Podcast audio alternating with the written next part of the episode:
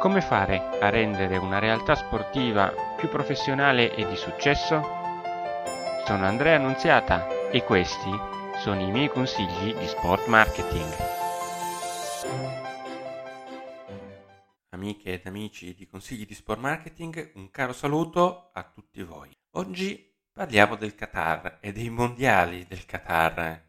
Sì, sono passati un po' di mesi, un paio di mesi dalla fine del mondiale ed è giusto fare un'analisi ex post. E infatti il mondiale eh, che cosa ha lasciato? Per quale motivo è stato fatto? Dopo due mesi riusciamo con un'analisi retrospettiva a capire qualche cosa di più di questo mondiale.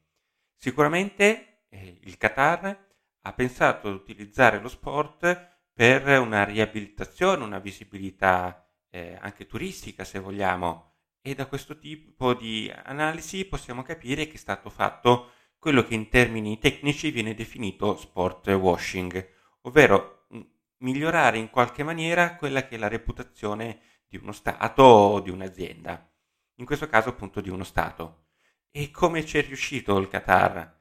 Beh, non tanto bene ad andando ad analizzare quello che è successo anche durante l'evento, con i problemi con lo sponsor di birra, che si è visto pochi eh, giorni prima sostanzialmente vietare la vendita nei pressi dello stadio, con tutta una serie di eh, imposizioni alle donne occidentali eh, che hanno fatto storcere un pochettino il naso, ovviamente a chi è abituato a maggiore libertà anche nel vestirsi, con tutta una serie di divieti relativamente alle tematiche politiche tipo il mondo arcobaleno o le problematiche che stavano succedendo e che sono eh, ancora attive in Iran.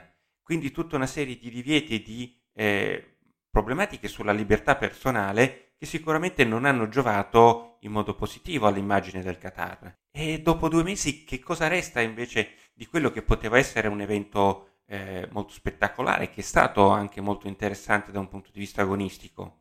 Purtroppo resta poco eh, di positivo, eh, si parla ancora invece degli effetti negativi che ha il Qatar come Stato a livello internazionale. Si pensi alla corruzione che, di cui si parla eh, ancora relativamente all'Unione Europea e a quello che potrebbe essere stato la corruzione all'interno del mondo FIFA. Sicuramente un caso che dovrebbe far riflettere l'Arabia Saudita che con l'acquisto alla SNASR di Ronaldo sembra essere interessata a replicare tutto sommato questo sport washing eh, relativamente ai mondiali futuri. Da capire quello che succederà sicuramente ancora presto eh, per esprimere dei giudizi su Ronaldo e sull'Arabia Saudita. Diciamo che se le, i preamboli sono quelli eh, posti dal Qatar, il fallimento di questo tipo di, di attività di promozione sul lungo periodo sicuramente sarà altrettanto eclatante quanto quello del Qatar.